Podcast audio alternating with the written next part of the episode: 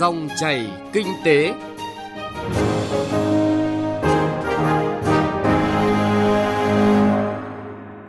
Cảm ơn quý vị và các bạn đã đón nghe dòng chảy kinh tế hôm nay, thứ năm, ngày 12 tháng 11 năm 2020. Nhóm phóng viên kinh tế sẽ chuyển tới quý vị và các bạn những nội dung đáng chú ý sau.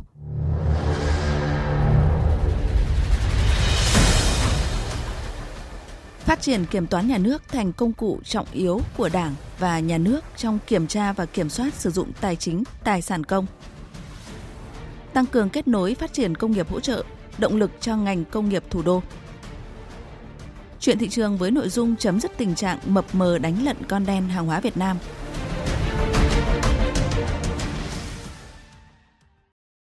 Trước hết mời quý vị và các bạn cùng nghe một số thông tin kinh tế nổi bật.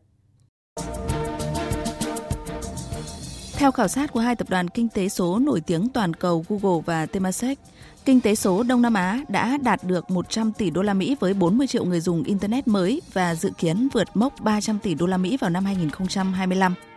Việt Nam và Indonesia là hai quốc gia có nền kinh tế số tăng trưởng cao nhất.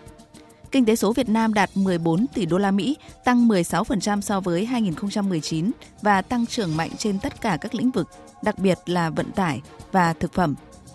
Thương mại điện tử nóng nhất với mức tăng quy mô từ 5 tỷ đô la Mỹ lên 7 tỷ đô la Mỹ và dự báo đạt 52 tỷ đô la Mỹ vào năm 2025. Trong văn bản góp ý Bộ Công Thương, Bộ Tài chính đề xuất giảm thời gian điều hành giá xăng dầu từ 15 ngày hiện nay xuống còn 10 ngày. Theo Bộ Tài chính, điều chỉnh này có thể giúp cho việc điều hành giá xăng dầu trong nước sát với giá xăng dầu thế giới, khắc phục được hạn chế, mất cân đối cung cầu do độ trễ về giá trong trường hợp giá xăng dầu thế giới biến động, tăng, giảm nhanh trong thời gian ngắn. Theo GLL, công ty dịch vụ bất động sản thương mại uy tín của nước Mỹ, COVID-19 tuy làm gián đoạn đầu tư nhưng sự quan tâm từ các nhà đầu tư vẫn mạnh mẽ do Việt Nam đang được coi là điểm nóng công nghiệp mới nổi ở khu vực. Việt Nam đang có nhiều thương vụ gọi vốn quy mô lớn và được nhận định có hiệu suất sinh lời cao. Dù các giao dịch này vẫn trong giai đoạn được đàm phán và giả soát về mặt pháp lý, vẫn là yếu tố tích cực khẳng định niềm tin của các nhà đầu tư nước ngoài về khả năng phục hồi toàn nền kinh tế, phục hồi sức mua của nhân dân Việt Nam. Cũng liên quan đến lĩnh vực bất động sản, trong kiến nghị vừa gửi tới Ban dân nguyện, Bộ Xây dựng, cử tri thành phố Hồ Chí Minh đề xuất giảm từ 50% đến 70% thuế giá trị gia tăng, thuế thu nhập doanh nghiệp cho dự án nhà ở thương mại giá thấp, nhà ở xã hội cho thuê để phát triển nhà ở vừa túi tiền, hỗ trợ công nhân khu công nghiệp, khu chế xuất. Theo đề án cơ cấu lại thị trường chứng khoán và bảo hiểm, năm 2020 tất cả các ngân hàng phải hoàn tất việc niêm yết hoặc là giao dịch trên sàn Upcom có nghĩa chỉ còn chưa đầy 2 tháng các ngân hàng thực hiện theo lộ trình quy định. Việc niêm yết cổ phiếu lên sàn không chỉ góp phần nâng cao hình ảnh và nhận diện thương hiệu mà còn giúp nâng tầm hoạt động quan hệ giữa nhà đầu tư và ngân hàng. Cổ phiếu sẽ là kênh huy động vốn hữu hiệu cho các mục tiêu tăng trưởng của ngành ngân hàng trong tương lai, đặc biệt với những ngân hàng có nhu cầu tìm kiếm các nhà đầu tư chiến lược nước ngoài. Xin chuyển sang nội dung đáng chú ý trong lĩnh vực kiểm toán. Thưa quý vị và các bạn, Ủy ban Thường vụ Quốc hội đã ban hành nghị quyết về chiến lược phát triển kiểm toán nhà nước đến năm 2030, giai đoạn 2021 đến năm 2030, trong đó xác định 3 trụ cột phát triển và 7 nội dung chính, tập trung ở khuôn khổ pháp lý, hệ thống tổ chức bộ máy, nguồn nhân lực, nâng cao chất lượng kiểm toán, hội nhập, hợp tác quốc tế và công nghệ thông tin, công nghệ cao – Vị thế của kiểm toán nhà nước đang ngày càng được đề cao, quyền hạn, trách nhiệm đã được nâng lên. Đảng, nhà nước và nhân dân luôn quan tâm ủng hộ nhưng cũng đòi hỏi và mong muốn kiểm toán nhà nước phải thể hiện tốt hơn nữa vai trò là công cụ trọng yếu hữu hiệu của Đảng và nhà nước trong kiểm tra và kiểm soát việc quản lý sử dụng tài sản tài chính công. Nhìn lại nhiệm kỳ qua, ông Hồ Đức Phước, Ủy viên Trung ương Đảng, Bí thư Đảng ủy, Tổng Kiểm toán Nhà nước cho biết, Đảng bộ Kiểm toán Nhà nước và cấp ủy các cán bộ, chi bộ trực thuộc đã tập trung lãnh đạo, chỉ đạo toàn ngành hoàn thành xuất sắc, toàn diện nghị quyết Đại hội Đảng bộ lần thứ 6, nhiệm kỳ 2015-2020, tiếp tục khẳng định uy tín, vai trò, vị trí của kiểm toán nhà nước trong hệ thống chính trị. Hoạt động kiểm toán ngày càng có chất lượng và đi vào chiều sâu, kết quả kiểm toán trong nhiệm kỳ vừa qua tăng lên rõ rệt. Tổng hợp kết quả kiểm toán giai đoạn 2015-2019, Kiểm toán nhà nước đã kiến nghị xử lý tài chính hơn 320.000 tỷ đồng, tăng hơn 3 lần so với nhiệm kỳ trước. Nhiều kiến nghị có tác động lớn đối với đời sống kinh tế xã hội, tạo đột phá vào nhiều lĩnh vực mới. Công tác xây dựng Đảng có nhiều đổi mới cả về nội dung và phương pháp lãnh đạo, chỉ đạo. Hệ thống tổ chức cơ sở Đảng ngày càng được củng cố và hoàn thiện. Công tác kiểm tra, giám sát và thi hành kỷ luật Đảng được thực hiện thường xuyên đúng theo các quy định của điều lệ Đảng, năng lực lãnh đạo, sức chiến đấu của tổ chức Đảng tiếp tục được nâng lên. Trên bình diện quốc tế, kiểm toán nhà nước chủ động hội nhập sâu rộng, thể hiện rõ nét qua việc phát huy tốt vai trò chủ tịch ASOSAI nhiệm kỳ 2018-2021 và mở rộng quan hệ hợp tác với nhiều tổ chức, cơ quan kiểm toán có uy tín trên thế giới. Qua đó, nâng cao uy tín và vai trò của kiểm toán nhà nước, ông Hồ Đức Phước nêu rõ. Nhìn lại 5 năm qua, Đảng bộ và toàn thể cán bộ công chức và người lao động kiểm toán nhà nước đã không ngừng phấn đấu, vượt qua mọi khó khăn thử thách, đã đạt được những kết quả quan trọng. Các mục tiêu, chỉ tiêu, nhiệm vụ chủ yếu đề ra đều đã hoàn thành. Các mặt hoạt động từng bước đi vào nề nếp và có hiệu quả thiết thực. Các cấp ủy đã tập trung lãnh đạo đơn vị nỗ lực phấn đấu, khắc phục khó khăn, vượt qua thách thức, thực hiện có hiệu quả nhiệm vụ được giao, chấp hành tốt đường lối chính sách pháp luật của Đảng, nhà nước. 2020 bước sang giai đoạn mới của nhiệm kỳ 2020-2025. Mục tiêu xuyên suốt của Đảng bộ Kiểm toán Nhà nước được xác định là xây dựng Đảng bộ Kiểm toán Nhà nước kỷ cương, liêm chính, chuyên nghiệp, đổi mới và hội nhập. Trong đó, tập trung nâng cao chất lượng nguồn nhân lực, hoàn thiện thể chế về tổ chức và hoạt động của kiểm toán nhà nước, đẩy mạnh ứng dụng công nghệ cao, nhất là ứng dụng công nghệ thông tin trong hoạt động kiểm toán nhằm đáp ứng yêu cầu nhiệm vụ trong giai đoạn mới. Đây cũng là mục tiêu được đề ra trong chiến lược phát triển kiểm toán nhà nước đến năm 2030, giai đoạn 2021-2030. Nhất trí với giá trị cốt lõi của kiểm toán nhà nước được nêu trong chiến lược là độc lập, liêm chính, chuyên nghiệp, uy tín, không ngừng gia tăng giá trị. Chủ nhiệm Ủy ban Tư pháp của Quốc hội Lê Thị Nga khẳng định. Kiểm toán là một cái cơ quan mà cái sự ờ, vững mạnh, sự trong sạch của nó sẽ quyết định rất là lớn đến cái hoàn thành nhiệm vụ. Thì chúng tôi cũng ờ, đồng ý với một số cái đề cập ở trong chiến lược, nhưng chúng tôi đề nghị là nhấn mạnh hơn ở nâng cao năng lực làm trong sạch bộ máy, chống tiêu cực và chống tham nhũng trong hoạt động kiểm toán. Cái điểm mà chú ý thứ hai là chúng tôi đề nghị là kiểm toán hỗ trợ tích cực hơn trong cái hoạt động giám sát của Quốc hội trong phòng chống tham nhũng và sát cánh cùng với các cơ quan của Quốc hội trong hoạt động giám sát. Một quan điểm nữa cũng đã nhận được sự đồng thuận cao là phát triển kiểm toán nhà nước phù hợp với điều kiện thực tiễn Việt Nam, đáp ứng yêu cầu hội nhập phù hợp với các nguyên tắc, thông lệ quốc tế, là thành viên có trách nhiệm thúc đẩy sự phát triển lĩnh vực kiểm toán công trong khu vực và trên thế giới. Phát triển kiểm toán nhà nước gắn với cuộc cách mạng công nghiệp lần thứ tư với chuyển đổi số. Tuy nhiên, tăng cường công nghệ thông tin, chuyển đổi số phải song hành với việc đảm bảo an toàn an ninh mạng, Thời gian qua, công nghệ thông tin phát triển như vụ bão, hoạt động tội phạm sử dụng công nghệ cao ngày càng gia tăng với nhiều thủ đoạn tinh vi, phức tạp. Trong khi đó, cơ sở dữ liệu quốc gia, dữ liệu điện tử của đơn vị được kiểm toán của cơ quan, tổ chức, cá nhân có liên quan đến hoạt động kiểm toán có nhiều loại thông tin khác nhau, có cả những thông tin mật của nhà nước, nên đòi hỏi phải đảm bảo yếu tố an toàn, an ninh bảo mật. Đại biểu Nguyễn Tạo, đoàn đại biểu Quốc hội tỉnh Lâm Đồng nêu quan điểm cơ sở dữ liệu điện tử thường có nhiều loại thông tin khác nhau, có cả những thông tin mật, tối mật, tuyệt mật, có những thông tin là bí mật riêng tư, bí mật nhà nước, được pháp luật bảo hộ đầy đủ. Vì vậy, cần phải phân cấp quyền truy cập phù hợp và quản lý giám sát chặt chẽ, không để lọt lộ bí mật trong hoạt động kiểm toán. Vì vậy, nên cần phân cấp quyền truy cập phù hợp và quản lý giám sát chặt chẽ hơn. Từ thực tiễn đó, để thực hiện chiến lược hiệu quả, các chuyên gia khẳng định ngành kiểm toán cần có những mục tiêu cụ thể, cần xây dựng và hoàn thiện hệ thống pháp luật để cụ thể hóa hiến pháp, luật kiểm toán nhà nước và luật sửa đổi bổ sung một số điều luật kiểm toán nhà nước cho phù hợp với bối cảnh và xu hướng mới, đặc biệt là cần phải phát triển tổ chức bộ máy của kiểm toán nhà nước chuyên nghiệp, chất lượng, hiệu lực, hiệu quả theo chủ trương chung của Đảng, Nhà nước. Phát triển công nghiệp hỗ trợ Phát triển công nghiệp hỗ trợ Quý vị và các bạn đang đến với chuyên mục Phát triển công nghiệp hỗ trợ được phát sóng vào thứ hai, thứ năm hàng tuần trên kênh VOV1 của Đài Tiếng Nói Việt Nam. Ngay sau đây chúng ta sẽ bắt đầu với phần tin tức.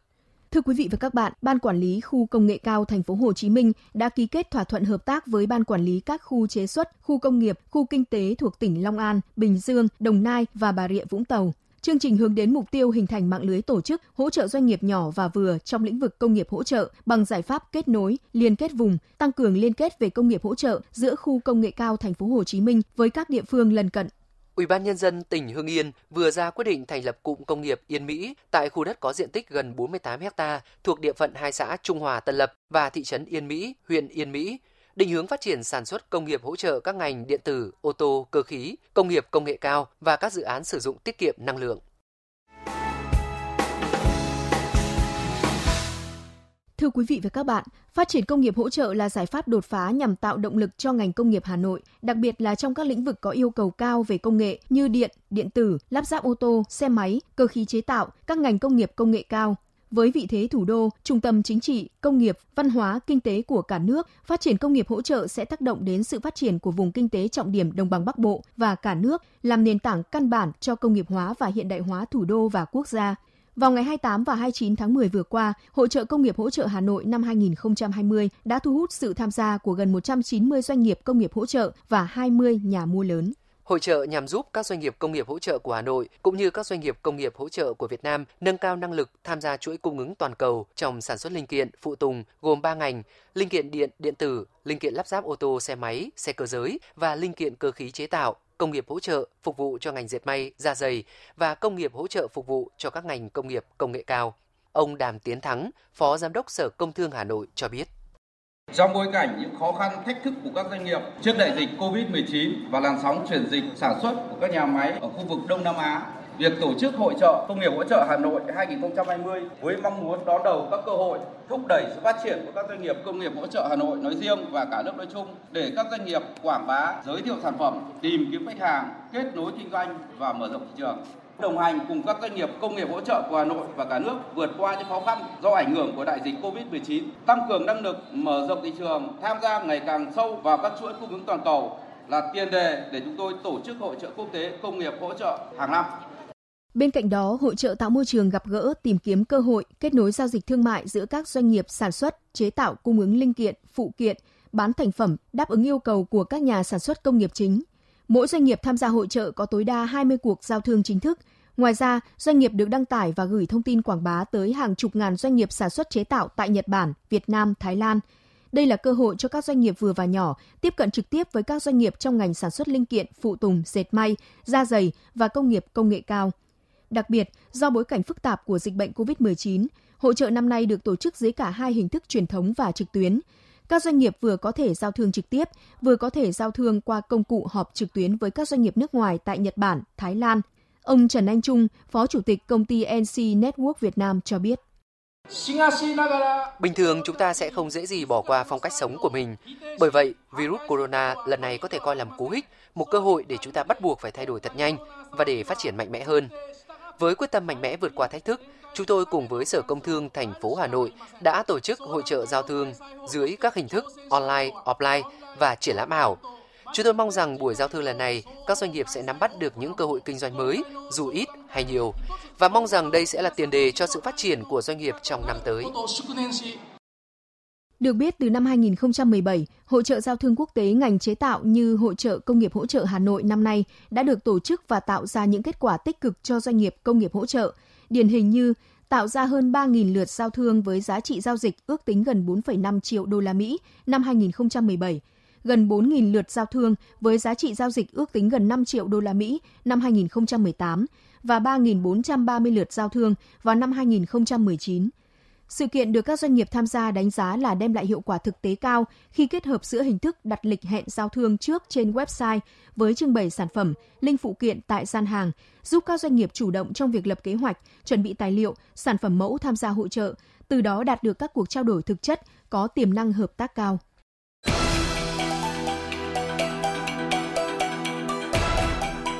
Chuyện thị trường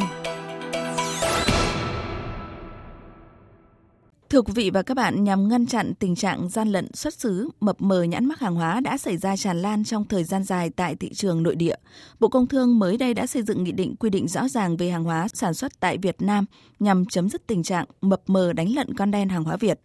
Chuyên mục chuyện thị trường hôm nay, phóng viên Đài tiếng nói Việt Nam thông tin tới quý vị và các bạn nội dung này. Tình trạng gian lận xuất xứ mập mờ nhãn mát đã xảy ra tràn lan trong thời gian dài tại thị trường nội địa, gây đến những tác động tiêu cực đến hoạt động sản xuất kinh doanh của doanh nghiệp làm ăn chân chính và thiệt hại đối với người tiêu dùng. Ông Trần Hữu Linh, Tổng cục trưởng Tổng cục Quản lý thị trường chia sẻ, Vi phạm về ghi nhãn hàng hóa rất phổ biến, đối tượng kinh doanh nhập nhèm về nhãn mác để tiêu thụ hàng giả hoặc ăn theo thương hiệu nổi tiếng để lừa dối người tiêu dùng. Những vụ việc nổi cộm như Khải Siêu đã làm lung lay niềm tin của người tiêu dùng về hình ảnh chất lượng hàng Việt mà nước ta đã dày công xây dựng. Qua công tác kiểm tra kiểm soát thị trường thì lực lượng quản lý thị trường thấy rằng là đúng là có rất nhiều mặt hàng mà không rõ nguồn gốc xuất xứ và lưu thông trên thị trường nội địa của chúng ta. Thứ hai đúng là hiện nay có nhiều doanh nghiệp nước ngoài tìm cách đẩy mạnh xuất khẩu vào thị trường Việt Nam cái mặt hàng mà chất lượng thấp giá rẻ. Thứ ba vẫn có hàng hóa mà được thẩm lậu qua biên giới vào Việt Nam mà trên bao bì của những cái sản phẩm này ghi rõ là xuất xứ hoặc là sản xuất Việt Nam. Như vậy bây giờ cái việc mà làm cái hàng vi phạm xuất xứ như thế là thành cả một cái đường dây, thậm chí là đặt sản xuất gia công và in cả hướng dẫn từ nước ngoài. Mặc dù là cũng được cảnh báo rất là nhiều. Hiện nay thì cái hàng tiêu thụ trong nội địa và một phần ở xuất khẩu thì có cái hiện trạng này có những phương thức nó rất là tinh vi bởi vì nó luồn lách ví dụ sản xuất trực tiếp ngay ở nước ngoài và cách thứ hai là nhập nguyên liệu linh kiện vào đây rồi mới lắp ráp ở đây bán thành phẩm rồi gắn nhãn ở đây tổ chức rất là tinh vi theo quy định bắt buộc, nhãn mác sản phẩm hàng hóa phải ghi đầy đủ các nội dung theo yêu cầu như tên hàng hóa, cơ sở sản xuất, xuất xứ sản phẩm, định lượng, thời hạn sử dụng. Song nhiều cơ sở ghi nội dung không đúng quy định, rách nhãn, mờ, hàng nhập khẩu không có nhãn phụ, nhãn phụ không đầy đủ các nội dung như tên hàng hóa bằng tiếng nước ngoài, thiếu hướng dẫn sử dụng, ngay sản xuất, hàng nhập khẩu, tên hàng hóa bằng tiếng Việt. Trong khi đó, hiện một số quy định về nhãn mác hàng hóa còn bất cập, việc quản lý nhà nước bằng mã số, mã vạch đối với nhãn mác hàng hóa còn hạn chế. Thậm chí, trong rất nhiều trường hợp vi phạm về ghi nhãn mác sản phẩm hàng hóa khi lực lượng chức năng xử lý, nhà sản xuất có liên quan đều chưa hợp tác nhiệt tình, không cung cấp đầy đủ thông tin.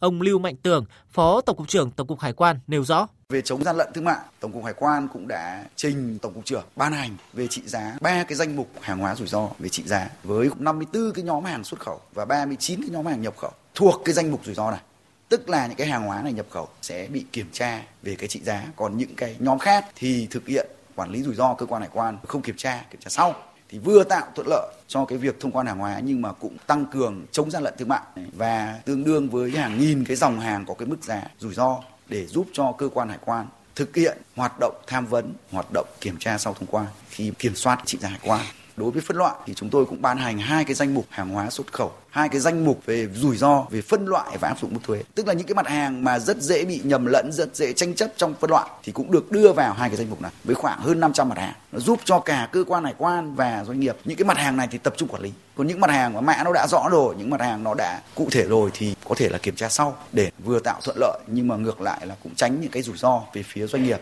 trong việc khai báo và áp dụng mức thuế không chính xác dẫn đến thất thu ngân sách. Bộ trưởng Bộ Công Thương Trần Tuấn Anh cho biết, thời gian tới, Bộ Công Thương sẽ sẽ phối hợp chặt chẽ với các bộ ngành, Ủy ban dân các tỉnh, thành phố kịp thời triển khai các giải pháp chống gian lận xuất xứ. Khi các sản phẩm gian lận xuất xứ, đội lốt xuất xứ là để nó tranh thủ nó lợi dụng các cái ưu đãi thuế quan trong các hoạt động thương mại quốc tế. Ví dụ như là các hoạt động mà đội lốt xuất xứ của Việt Nam để hưởng ưu đãi thuế quan đi EU hay đi với các nước CPTPP